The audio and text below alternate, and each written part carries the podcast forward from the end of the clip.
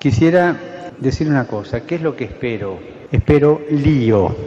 Que acá adentro va a haber lío, va a haber, pero quiero lío en las diócesis. Quiero que se salga afuera.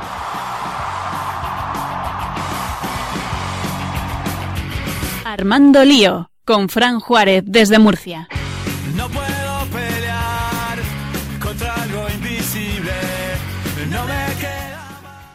Muy buenas tardes, queridos oyentes de Radio María. Bienvenidos a un nuevo programa de Armando Lío.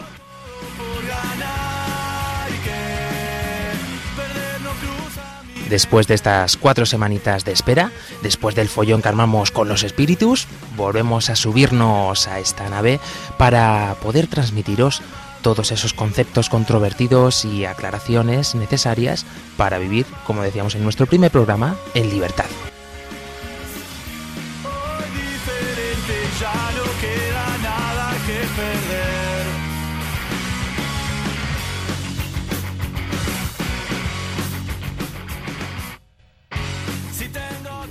De comenzar, presentemos a este pedazo de equipo que tenemos hoy aquí, Eh, informándonos, como siempre, de cada uno de los aspectos más burocráticos, Nacho López. Buenas tardes, Fran. Como siempre, es un, es un placer estar aquí otra vez con vosotros. La gracia más salerosa, nuestra queridísima María Ángeles Gallego. Muy, muy buenas tardes, otro día más. Y al otro lado del cristal tenemos a nuestro queridísimo responsable de redes sociales. Ahí está Daniel del Pozo. Hola, buenas tardes, Fran. Nacho. Y como siempre, dándonos cordura y poniendo un poco de cabeza en nuestro programa, el padre Luis Emilio Pascual. Bueno, eh, esperemos que la cordura la tengamos entre todos. Uno nos la pone, la tiene. Pero vale, aquí estamos, un día más, una tarde más, ya noche, porque estamos en pleno invierno. Y en la técnica, Agustín Pinar. Hola, muy buenas chicos, ¿cómo estáis? Y hoy tenemos eh, un programa muy pero que muy especial, no solamente porque estamos inmersos en mitad del Adviento, sino también porque vamos a tratar el tema de la familia. Y para ello, nada mejor que tener a una familia y una familia cristiana además. Eh, bienvenidos, eh, tenemos un matrimonio con nosotros que creo que Nacho López los conoce un poquito, ¿verdad que sí? Sí, me suenan, me suenan de algo, sí. Voy- a hacer una excepción, voy a dejar que los presentes tú. Los invitados de hoy son cha, cha, cha, cha, mis padres. son mis padres, Rafa y Resu, y, y bueno, aquí le- les invité a que, a que nos echasen una mano y han accedido. Bueno, pues presentaros vosotros. Bueno, pues yo, Resu, madre de Nacho, encantada de estar aquí con vosotros. Y di, di cuánto- cuántos hijos tienes. Tengo 11 hijos. Tenemos entre mi marido y yo 11 hijos. Importante. Eh, yo me llamo Rafa, como habéis dicho, y también pues encantado de estar aquí con vosotros compartiendo este programa. Pues un placer que poder estar perdón, un placer teneros entre nosotros y vamos a comenzar armando lío.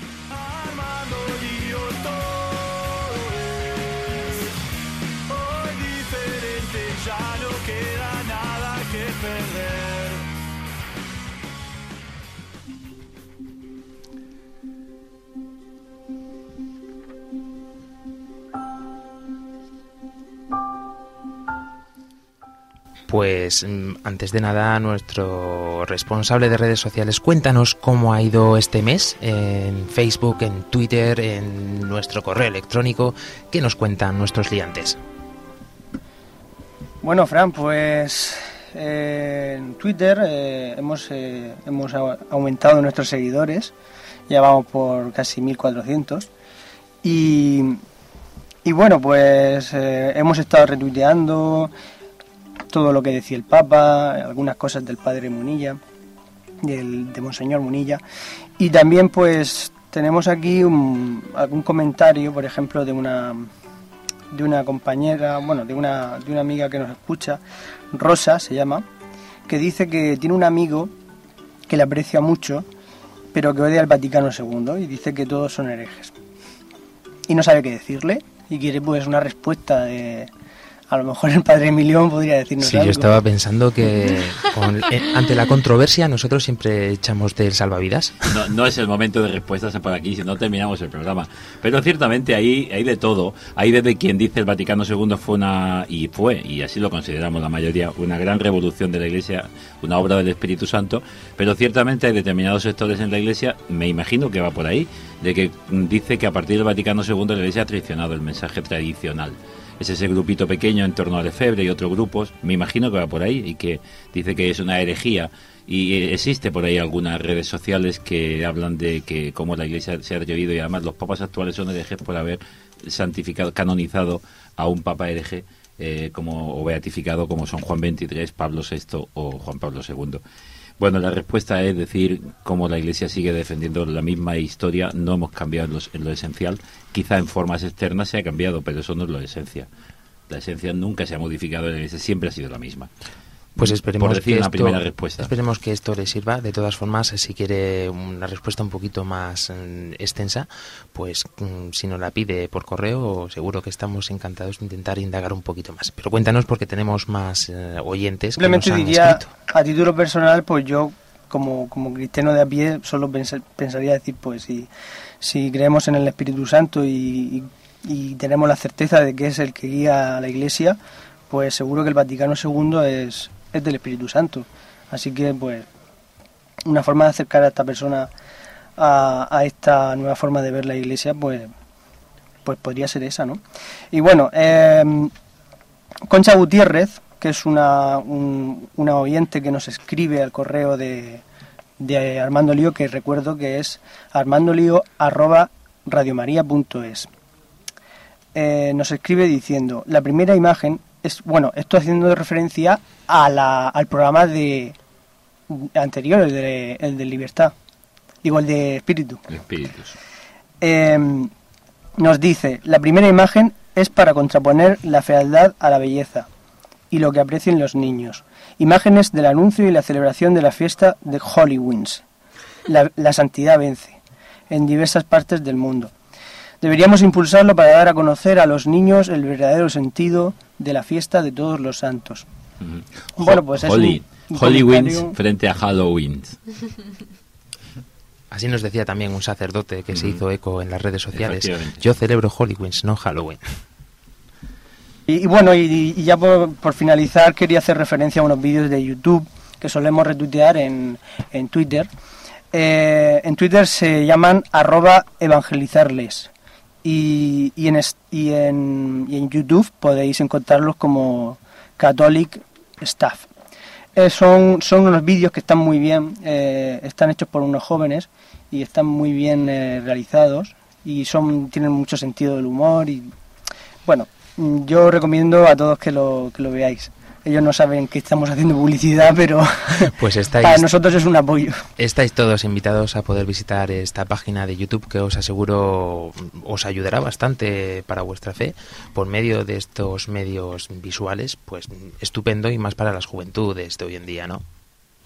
Y por último, pues eh, recordar a, su- a los siguientes que pueden seguirnos por eh, Twitter con nuestra cuenta arroba armandolío barra baja rm y este programa concretamente lo pueden seguir con el hashtag lío familia. Todo seguido, lío familia. Eh, estamos también en Facebook y estamos también en Google Plus y estamos pues en todos lados. Y yo creo que hasta aquí.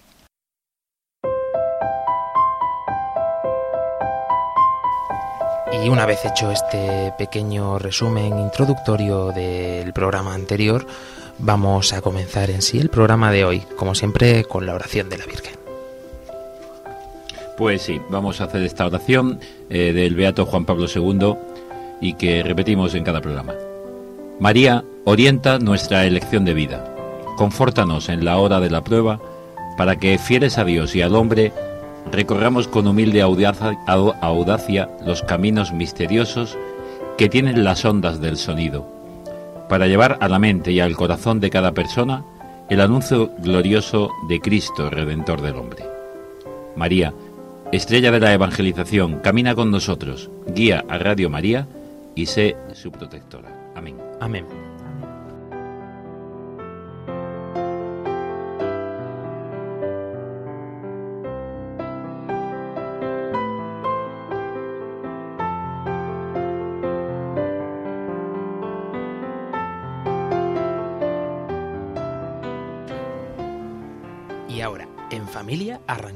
La familia.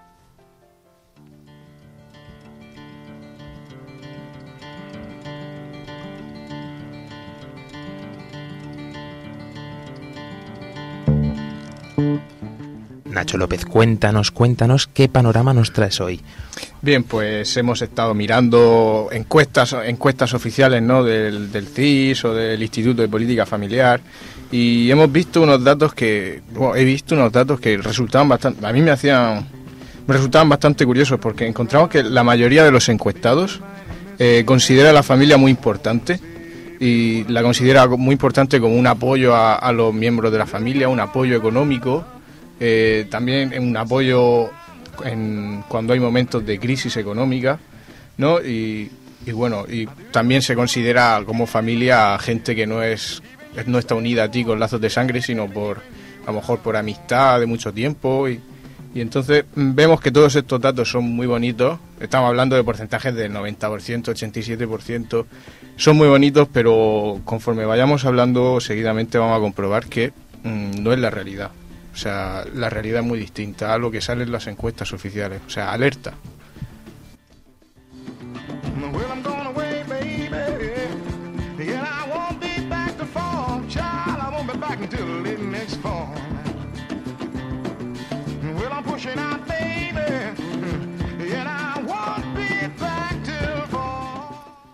Hubiese sido interesante a lo mejor que en el programa de hoy hubiésemos tenido también la opinión, como tenemos en todos los programas, de la gente, ¿no? De esos micrófonos andantes que hoy no vamos a tener porque como tenemos invitados en- aquí en el estudio, queremos que los disfrutéis un poquito más y por eso no hemos salido a la calle en este programa. Pero aún así yo creo que el concepto es un poco, está ligado a lo que estabas comentando eh, tú, Nacho. Y es que la familia realmente eh, se ha perdido el concepto totalmente de lo que es en sí, ¿no? Pa- Paulatinamente sí, con, con series de televisión, con películas, con, no sé, con la misma cultura, sí que se ha ido un poco, mm, a lo mejor la palabra no es degenerar, pero sí se ha ido transformando poco a poco este, este concepto. Y de hecho hay, hoy salimos a la calle a preguntar y encontramos muchísimos tipos de familia, la monoparental, la no sé qué, la de padres divorciados, es un follón, es un. Eh, yo hace años comenté, y, y- y sigue igual, yo me gustaría ver una serie en televisión donde se viera una familia. Es que no se ve. Todas las familias, si se ve una familia, digamos, estable, normal, de lo que algunos llaman despectivamente tradicional, siempre tienen problemas y no se entienden. Sin embargo, la familia de dos miembros del mismo sexo, la familia donde está la abuela con el nieto solo, la familia donde está el vecino, el divorciado que se entiende con la del primero, etcétera, todo eso es lo normal.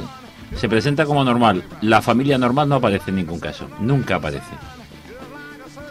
Tengo que incidir porque mm, viendo el Facebook vi una noticia de, del Papa Emérito Fra- Benedicto XVI que hace hincapié lo de una cosa que a mí me chocó, lo de mm, la incapacidad de los sacerdotes de dar la comunión a los divorciados que se han vuelto a casar. Yo creo que es muy importante que, que leáis un poquito eso y, y no juzguéis porque no se da la comunión o por qué tal, ¿no?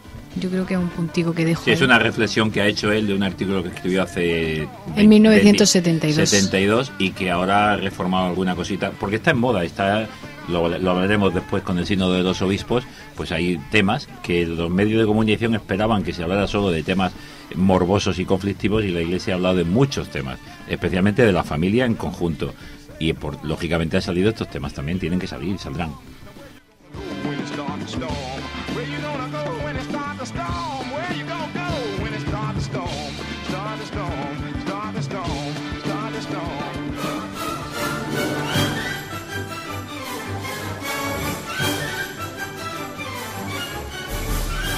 Y ahora sí, con esta sintonía yo creo que estamos mucho más animaditos y podemos dar mm, un poquito más de follón ahora con datos concretos para que veáis que no estamos exagerando lo más mínimo.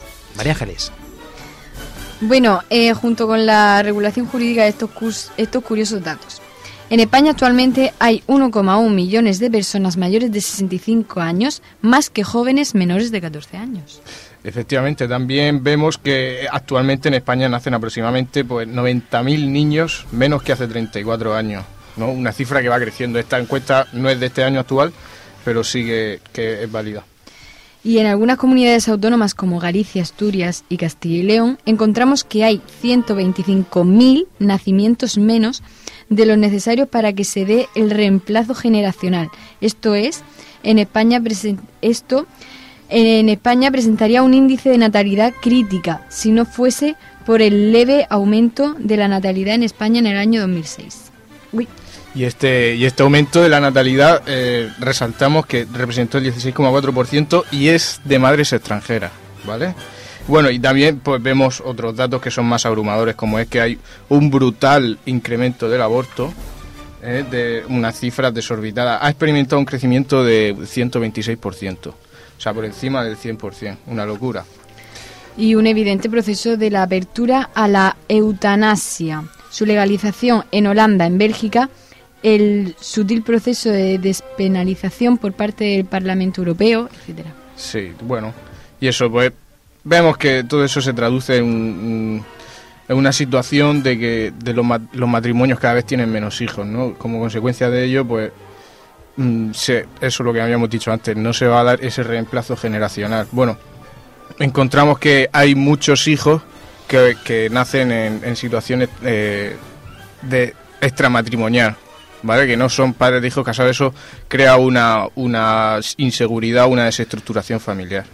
Eh, Nacho, no sé si has dicho lo de los matrimonios que cada vez se casan más tarde y por tanto lo de que la mujer es cada vez menos incapaz de tener más hijos. O sea, claro, efectivamente. porque- biológicamente la mujer, cada cuanto más mm, edad tiene, pues más propensa a no tener hijos. Sí, sí, que si se te acaban los óvulos, ya está, ya no puedes Fuera. tener hijos.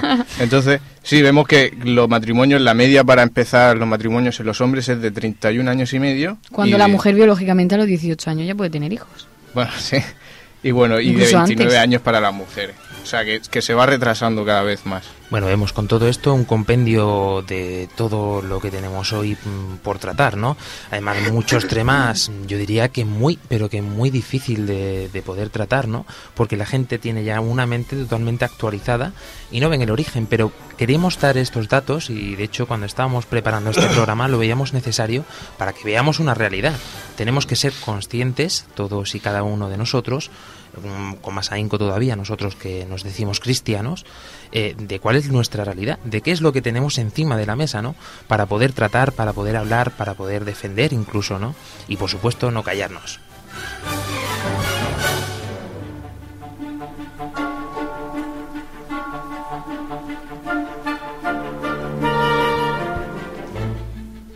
Y la Iglesia se hace eco de esta realidad y es por eso, mm, Padre Luis Emilio, que el Santo Padre convocó este sínodo de las familias, ¿no?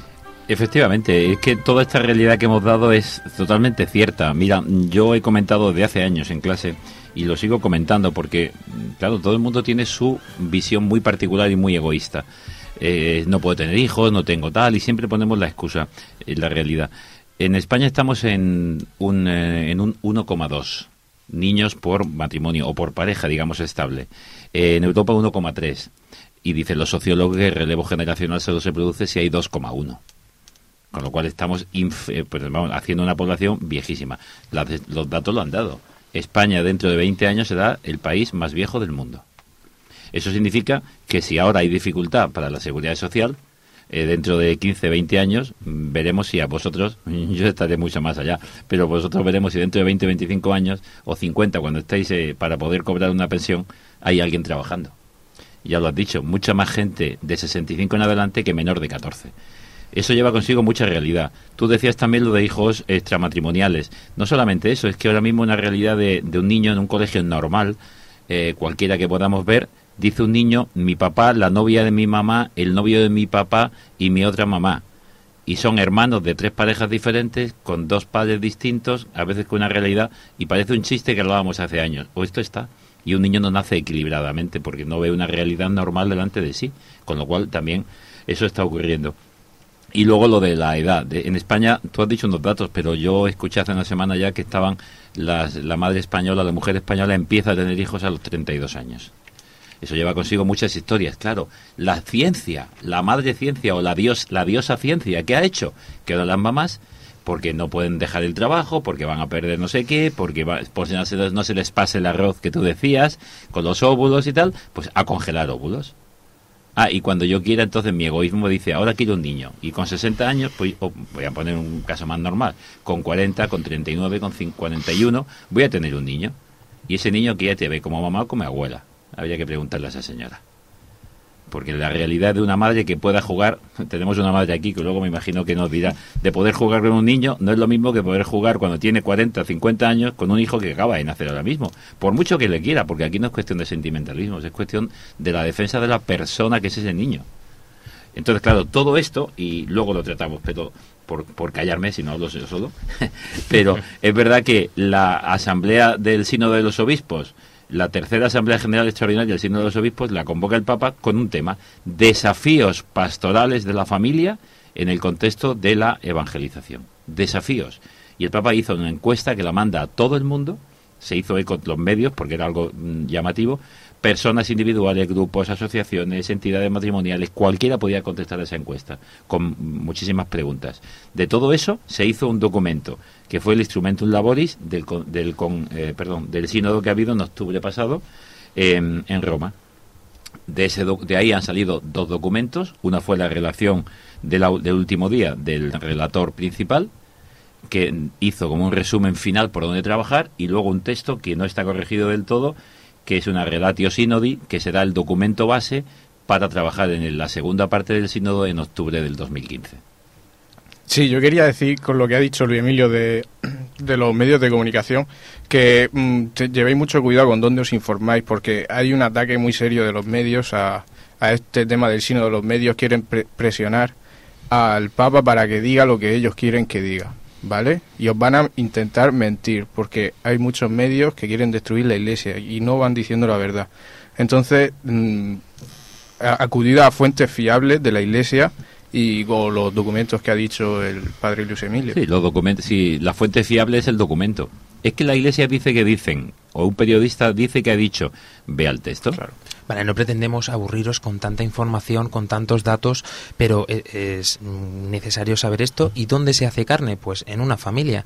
Eh, nos darán Rafa y Resu ahora después su experiencia, pero también me gustaría que en mitad de este tema, por ejemplo, Rafa, eh, nos dijeras mm, cómo ves esta realidad que, estamos describiendo ahora mismo. Pues que no es exagerada, es, por desgracia es así. Es decir, la realidad que hay en España, la realidad cot- cotidiana, mm, eh, es esta que habéis descrito. Es decir, no es nada mm, que os hayáis inventado, es que es, lo que está pasando, ¿no? Es la, familias desestructuradas, pues, mm, mis hijos tienen compañeros de colegio que participan de esta situación tan terrible y mm, yo en el ambiente donde me muevo, en mi trabajo, pues también veo esta realidad, es lo que, lo que veo. Mm, lo que se avecina, pues sí, es así de triste como lo, como lo habéis pintado. Y resu- eh, estábamos comentando antes el, el problema de la mujer de hoy día, mm, principalmente española en este momento, pues eh, vemos que realmente la mujer quiere realizarse, quiere esperar, quiere ser libre. ¿Cómo vives tú? Porque siendo madre y mujer, ¿cómo, mm, ¿qué opinión te merece todo esto? Pues, mm, pues que la mayoría de las mujeres están engañadas porque se puede realizar como mujer muchísimo siendo madre y esposa. Yo me siento plenamente realizada. Yo me casé, he estado, estamos 26 años casados, he tenido 12 hijos y yo no me he sentido jamás mm, esclavizada ni frustrada. Al contrario, me he sentido realizada como madre y como mujer. Yo. Y- Perdón, perdón, sí, sí. No, y que me he sentido libre, libre. Esto a mí me ha dado una alegría grandísima. Entonces no es, no es, es un engaño que hay en esta sociedad. Qué curioso, ¿no?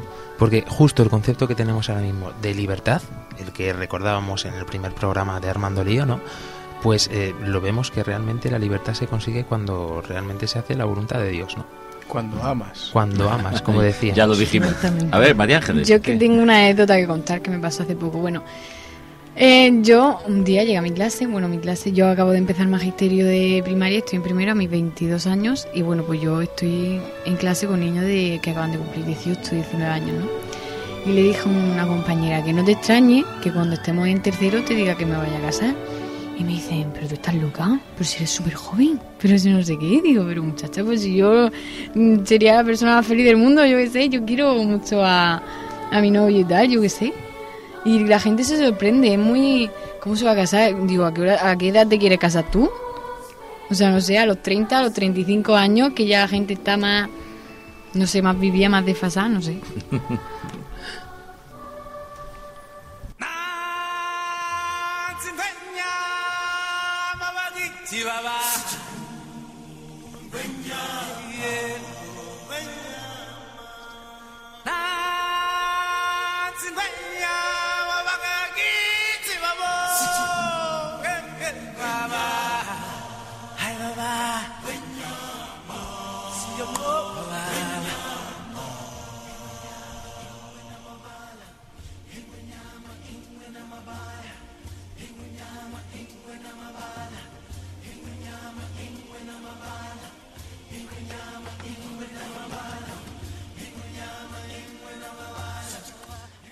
Y con este ciclo de la vida eh, vamos a retomar eh, este asunto que decíamos, la familia como fuente de la sociedad, ¿no?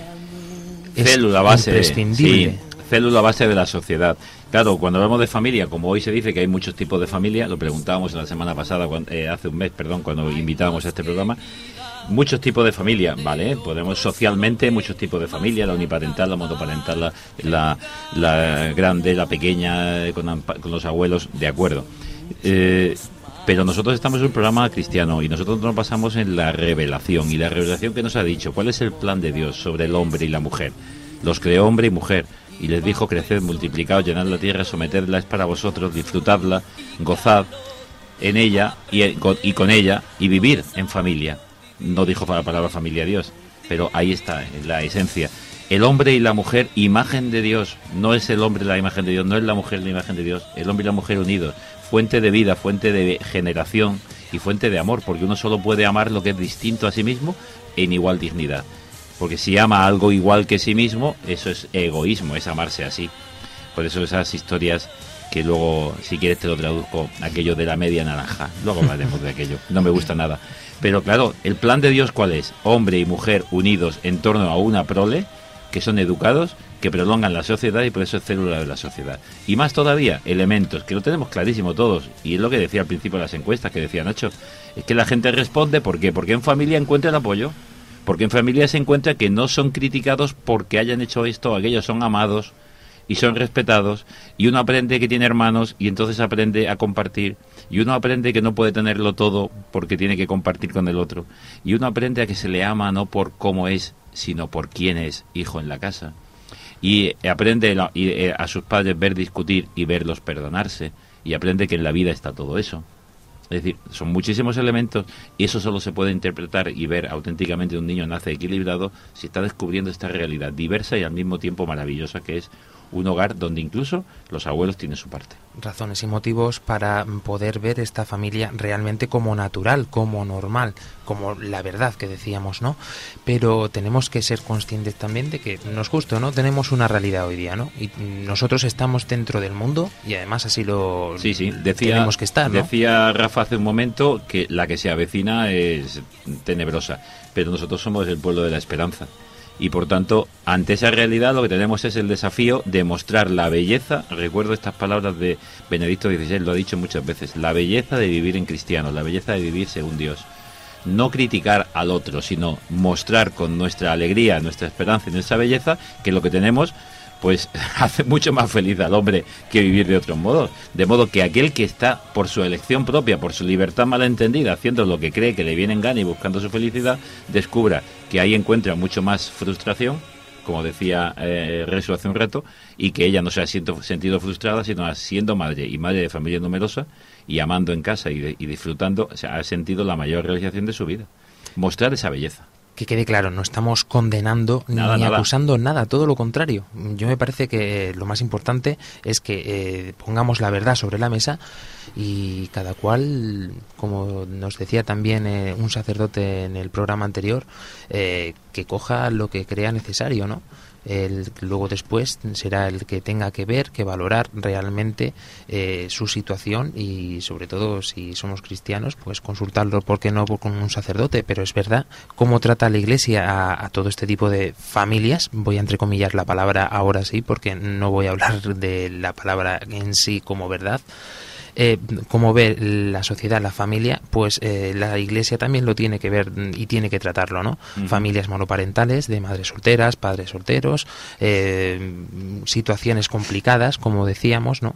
Eh, ¿Qué es lo que ofrece la iglesia o cómo acoge Mira, la iglesia todo esto? Precisamente en, la- en los lineamenta, que es el documento que va que sale del concilio, de, perdón, uy, concilio, estoy con ganas yo de un concilio, no. Eh, eh, el documento que sale del sínodo de los obispos, en la primera parte, porque ha sido un sínodo, va a ser un sínodo en dos años. El Papa no ha querido que todo se tratara en un año, sino que aquí se llegara con todo lo que ha venido del mundo, se llegara a unas mini conclusiones, esas se trabajan durante un año, de nuevo en todas las diócesis, y el año próximo, octubre 2015, se llega a una segunda parte. Pues eh, a partir del número 44 de este documento, que será el lineamiento, es decir, el documento base, dice curar las familias heridas. Estamos hablando en positivo. Y ahí se habla de todas las realidades separados, divorciados, no casados de nuevo, divorciados, casados de nuevo, familias monoparentales, hijos en familias desestructuradas, toda la realidad que podamos ver y incluso la atención a personas con una orientación homosexual. Que esto es lo que de algún modo a mucha gente le llamaba, perdón, a mucha gente no, a los morbosos de los medios de comunicación que tratan solo la iglesia, cuando es para alguna cuestión de este tipo, o, o en plan festivo sin ninguna fundamentación. Entonces están los temas del divorcio, los temas de los casados eh, divorciados y los temas de la homosexualidad. Eso se, pues la Iglesia los ha tratado y los quiere tratar. Pero claro, para defender, defender una postura y para dar una palabra de aliento en esa realidad, hay que fundamentar. Entonces la Iglesia ha tratado y sigue tratando de fundamentar lo que siempre ha vivido. Este mm, evangelio de la familia que está ya en el libro del Génesis. Luego este empeño de la Iglesia por conocer, por saber, eh, está totalmente en, en- en contra de lo que se supone que dice la gente que hace la. Iglesia. La Iglesia lo que hace es ayudar a la persona en cualquier sitio. Es eh, lo definió el Papa Francisco al principio de su pontificado. La Iglesia debe presentarse como un hospital de campaña, donde van a seguir viniendo como siempre han venido los heridos, los heridos del día a día de la vida. Y ahí tenemos que estar acogiendo, nunca, perdón, nunca echando en falta, criticando, des- expulsando. Es hospital de acogida. Y seguro que dentro de mm, un matrimonio hay 100.000 millones de problemas, circunstancias complicadas, eh, un hijo que tiene un problema, el otro que no va bien en el cole, el otro que se ha enamorado. Mm, Mejor que una familia, mm, imposible que nos lo pueda contar, ¿no, Nacho? Efectivamente, Fran. Veamos, por ejemplo, eh, mm, Rafa, cuéntanos un poco cómo es tu vida del día a día en tu casa, ¿no? Porque mm, 11 hijos, eh, empezamos a contar y todavía tardamos un ratito, ¿no? Bueno, un poco el, el día a día nuestro, pues es. Hombre, nosotros lo vemos normal, la gente lo ve extraordinario. Nosotros lo vemos cotidiano, lo vemos normal, lo vemos sencillo, es levantarnos, irnos a trabajar, a estudiar y estar juntos, cada uno con su ocupación, los que estudian estudian, los que no estudian pues, tendrán que estudiar. Uno trabajando, otros buscando trabajo, eh, mi mujer y yo también trabajando y mm, es fundamentalmente así por la mañana. Después tenemos el privilegio de comer juntos, que es un privilegio, que hoy en día pocas familias pueden hacerlo. Mm, no todos a la vez por los horarios, pero una gran parte de la familia sí, sí comemos juntos y aunque sea rápido y después por la tarde yo vuelvo a mis tareas del trabajo y ya Resu mm, se, ya ella no trabaja por la tarde y está pues fundamentalmente con los pequeños ayudándoles en las tareas en los eh, y después pues por la noche la mayoría de las noches pues tenemos que salir de casa ella y yo pues para echar una mano en la iglesia mm, o bien dando catequesis en el camino neocatecumenal o bien dando catequesis en nuestra parroquia cursillos de prematrimoniales o a donde nos llamen ¿no? Entonces, nos acostamos muy tarde, dormimos muy poco, esa es nuestra vida. Pero nos, le- eso- nos levantamos muy temprano. Eso desde y- que nació el primero. Sí, sí. Si te referías a eso, ¿no? Un poco. Eh, Después, el día a día, pues hay de todo. Hay días en casa donde hay broncas, ¿no? Porque por nuestros pecados, por nuestro egoísmo, porque no aceptamos al otro como es.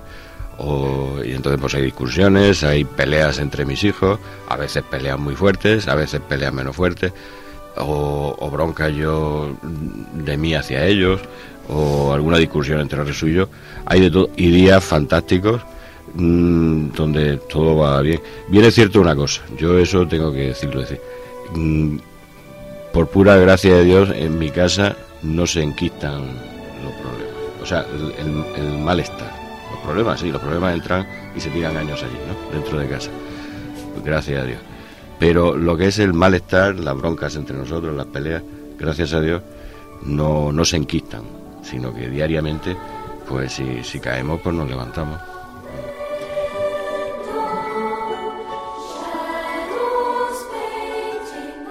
Eh, sobre lo de estar abierto a la vida y no, ¿no? Hay una cosa que es lo de la paternidad responsable. Y yo quería preguntar, ¿lo de estar abierto a la vida, ¿lo veis como una irresponsabilidad o una responsabilidad? Yo voy a contestar.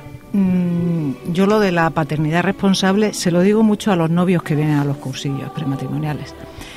Eh, yo lo que entiendo, creo que no estoy equivocada, sino que Luis Emilio me corrija, eh, es que no significa que es que yo soy responsable de decidir los hijos que puedo criar o sacar adelante, sino que yo soy responsable de administrar una vocación a la que Dios me ha llamado. Si Dios me ha llamado a ser al matrimonio, a formar una familia, y Dios ha pensado que en mi familia tener X hijos, yo soy responsable de sacar adelante esos hijos, de criarlos y lo más importante que pienso yo que es que es transmitirles la fe, educarles en la fe. Y eso es lo que yo pienso. Entonces, para mí es muy responsable tener los hijos que Dios me ha dado, porque además a mi casa han venido todos los que Dios me ha dado. He tenido cinco abortos entre los embarazos y han venido todos los que Dios ha querido.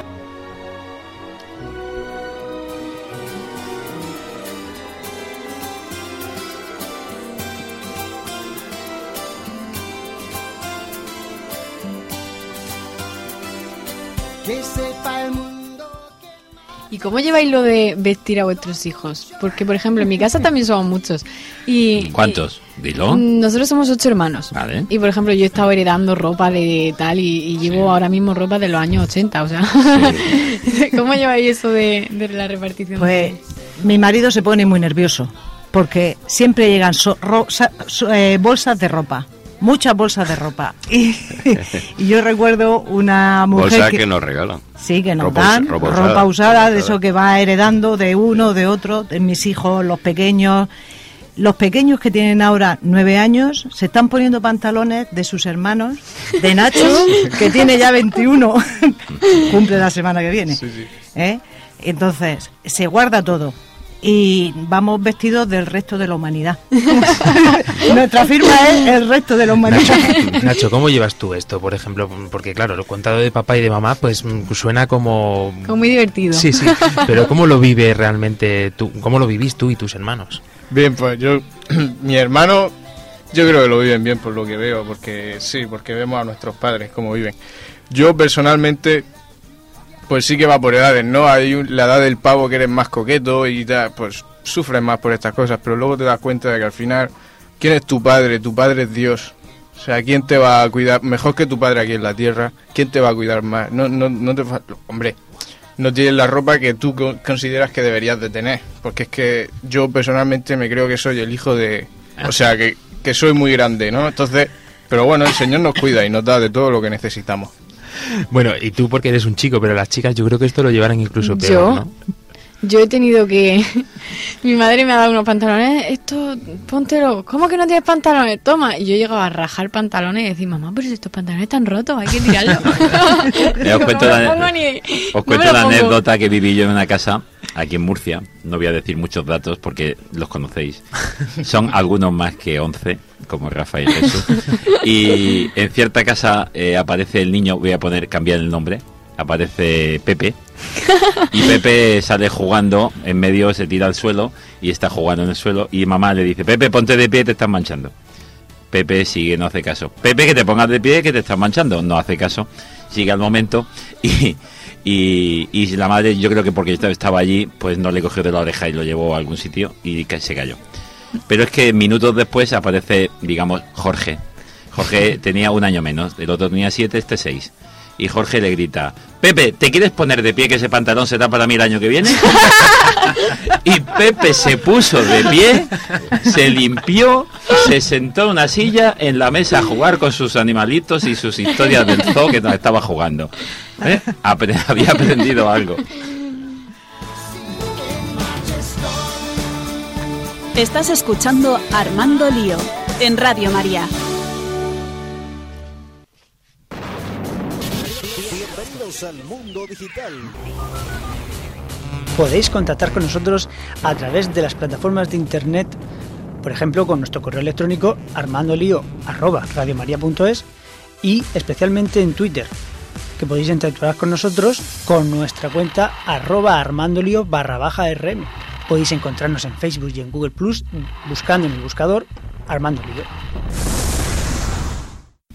y la excepción que confirma la regla, porque aquí la gente estará pensando, esta, estos chicos, esta familia, eh, son todos, eh, estarán en el camino no catecumenal, en el opus, porque ese es el prisma que tiene la gente incluso dentro de la iglesia. Pues bien, y dentro de la iglesia también hay personas que tienen un hijo, que tienen dos, que tienen tres, pero es muy importante ver esto, ¿no? Ver que lo importante no es contabilizar el número de niños que tienen matrimonio, sino como nos decía Resu, está poder tener un espíritu en libertad eh, abierto a lo que el Señor te mande, ¿no? Es que es eso, la, la responsabilidad, yo afirmo lo que he dicho, mm, la responsabilidad no es el número, la responsabilidad es eh, aceptar una vocación y, y a querer hacer la voluntad de Dios. Cierto que luego, luego existe que el propio ser humano, a ver, el hombre es, mm, digamos, fértil en cualquier momento. La mujer tiene un periodo y por mal que os guste o no guste a las chicas, a las mujeres, pues no todos los días del año, eh, eh, del mes, eres fértil. Entonces la propia naturaleza ya está haciendo una selección.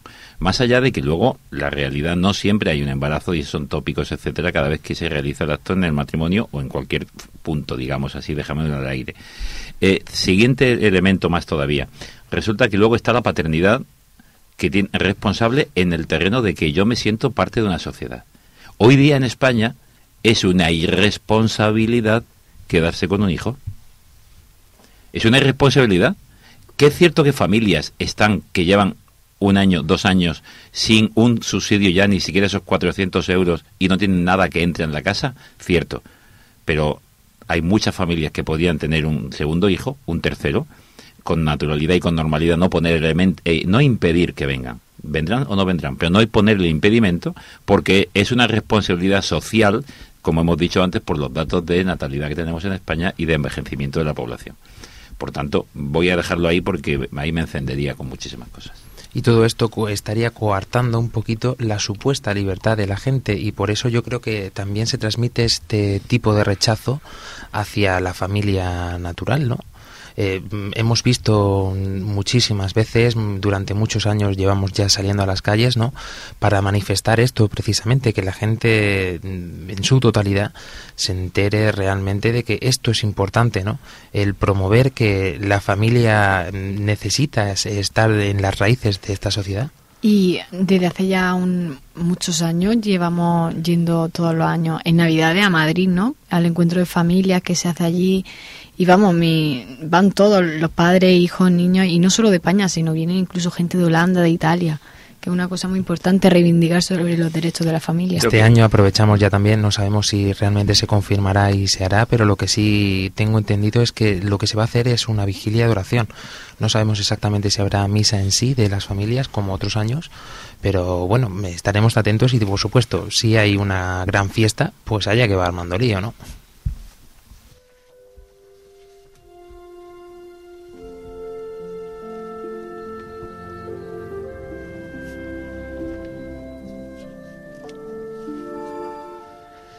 Y uno de los aspectos muy importante en todo esto, porque claro, todo esto tendremos que retroceder para ver la fuente de donde nace todo, ¿no? Y creo que esa es la educación.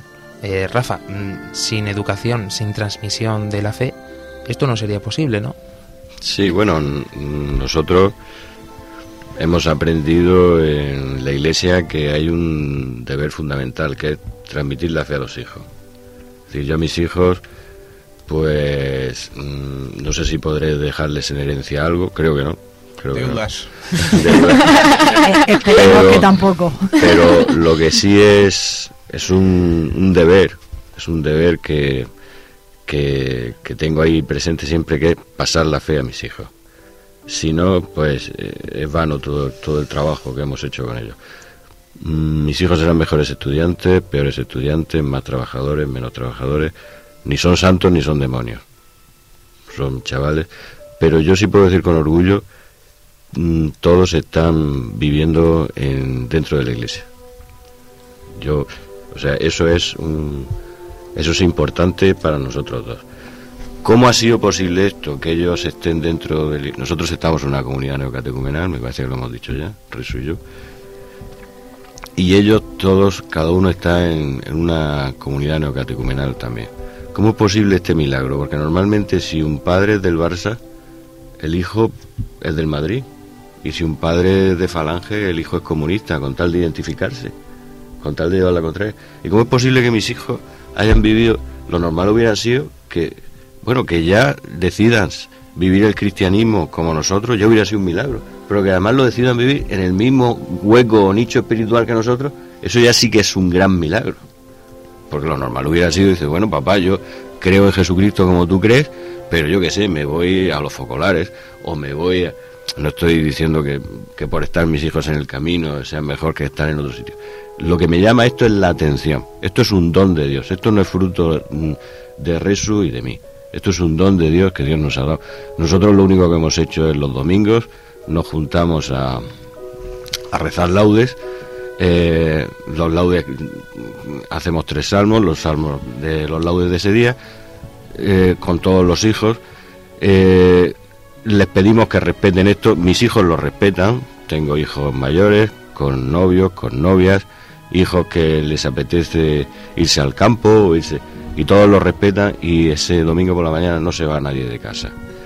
Y nos juntamos la familia, hacemos los salmos, cantamos, los pequeños pues con sus tambores, sus panderetas, sus cosas, les molestan a sus hermanos mayores, pues lo siento, cantamos con una guitarra y después eh, vamos haciendo una lectura, eh, hacemos una lectura. En, este, en mi casa pues lo hacemos del Antiguo Testamento, vamos cogiendo así las partes más significativas del- del Antiguo Testamento.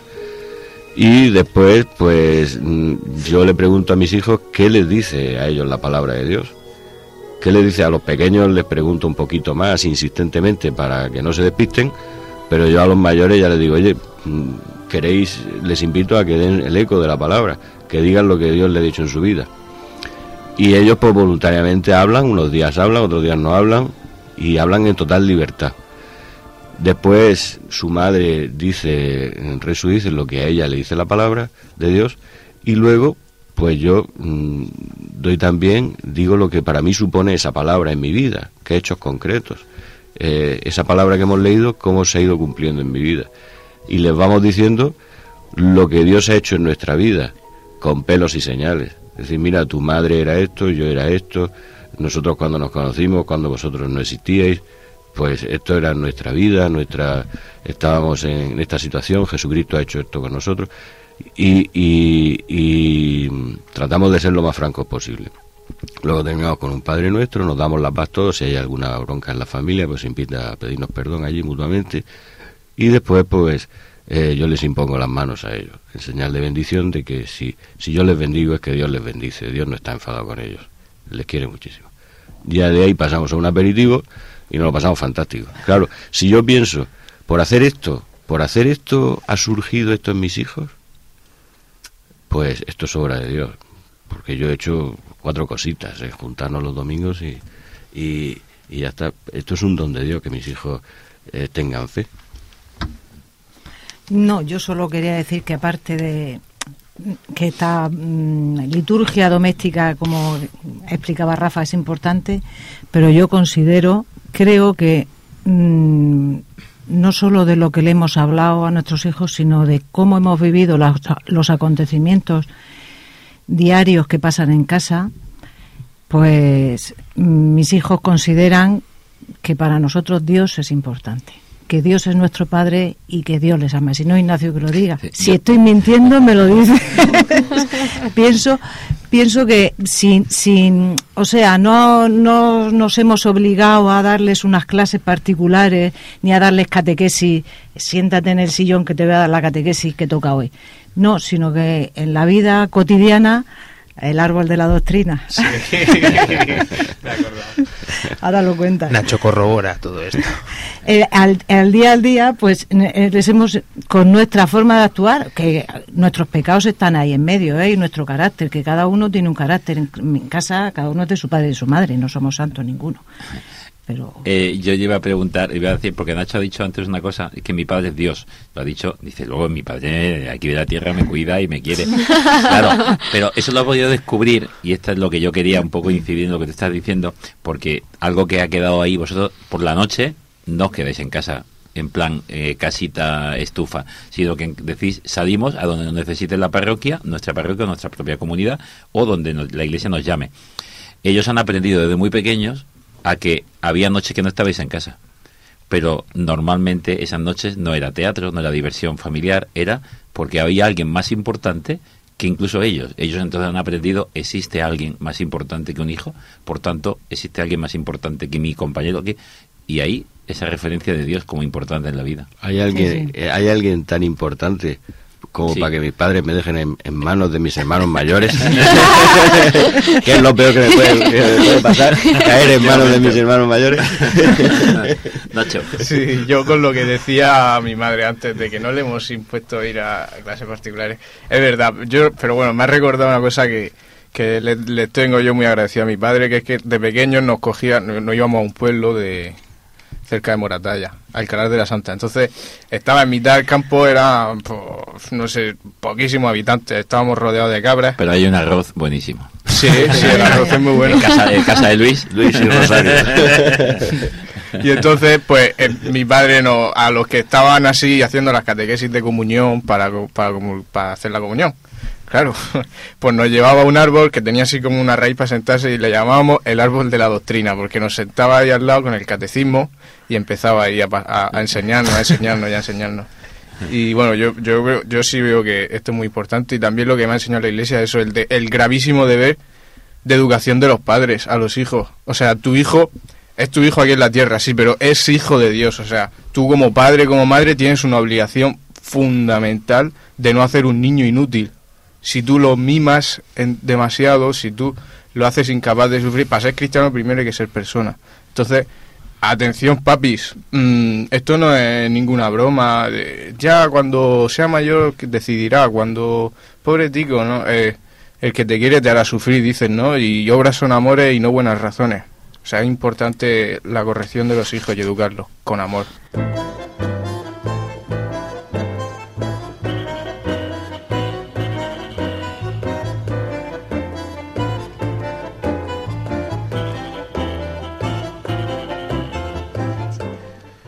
Bueno, pues hemos tenido un programa muy pero que muy contundente. Yo creo que ha podido servir para muchos, o al menos hemos eso hemos intentado, ¿no?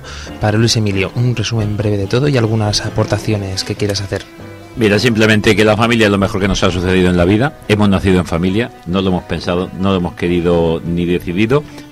Eh, Jesucristo cuando se hace hombre no nace fuera, nace en una familia, la Familia de Nazaret, imagen de cualquier familia a la que hacemos referencia siempre, donde se vive en una humildad, la sencillez de cada uno, en, ala- en alabanza siempre al Señor, donde el propio Jesús, Dios, hecho carne, pues vivió y aprendió, aprendió hasta las primeras letras a andar y a orar.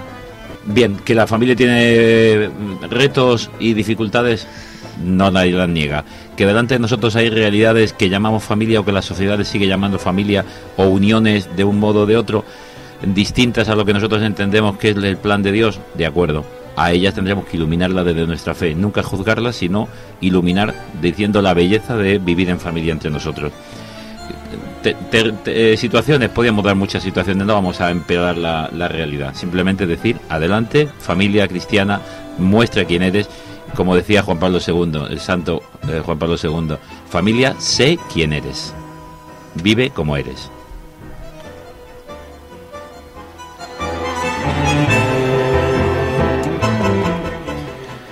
Resu, muchas gracias por estar aquí con nosotros en este programa esta tarde. A vosotros, encantada. Rafa, por supuesto, un placer. Mm, Creo que a muchos les habrá ayudado haber escuchado la experiencia que has querido transmitir, porque Bueno, es la Re- realidad. Resu me ha hecho gestos, dice que me enrollo mucho, así que dejadla hablar a ella, que luego me regaña. María Ángeles, pon ese toque de humor que lo estás deseando. Dice, bueno, un chistecito. Dice, papá, papá, ¿qué es el eco? Dice, hijo, el único que tiene narices a contestarle a tu madre. Nuestro querido Nacho, hoy un placer eh, haber tenido aquí a estos invitados, ¿no? Sí, sí, yo lo veo un regalazo del señor, confirmando muchas cosas en mi vida. Eh, querido Dani del Pozo. Bueno, ha sido un programazo el de hoy y quiero recordaros lo de las redes sociales, que tengáis en cuenta que estamos en Twitter, en arroba armando lío, barra baja rm, con el hashtag lío familia, en Facebook, en Google Plus y también podéis enviarnos un correo a armandolío arroba radiomaria.es. Un abrazo muy pero que muy pero que muy fuerte a nuestra compañera Isa, que llevamos todo el programa intentando meterla vía Skype, pero mm, no ha sido posible, ya sabéis que ella está en Francia. Pero bueno, desde aquí un besazo impresionante y ya mismo nos vemos. Pues nos vamos en familia a pasar estas estupendas navidades que seguro que vamos a disfrutar cada uno en nuestra casita. Eh, unos volvemos para casa, otros os quedáis aquí, otros mm, se irán de viaje. Pues lo importante es pasarlo, creo yo, en familia, porque si una Navidad no es familiar, yo creo que pierde mucho de su esencia, ¿no? Pues quiero invitaros a todos a esto, a poder mm, verlo muy de cerca. Oye, hoy es el cumpleaños de Resu, ¿sabes?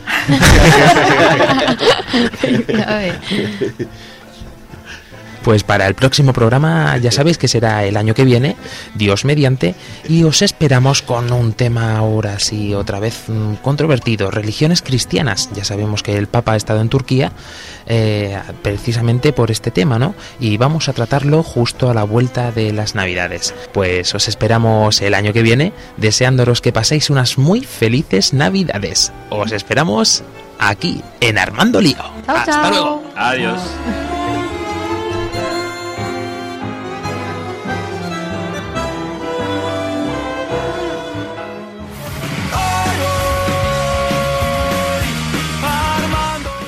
Armando Lío, con Fran Juárez desde Murcia.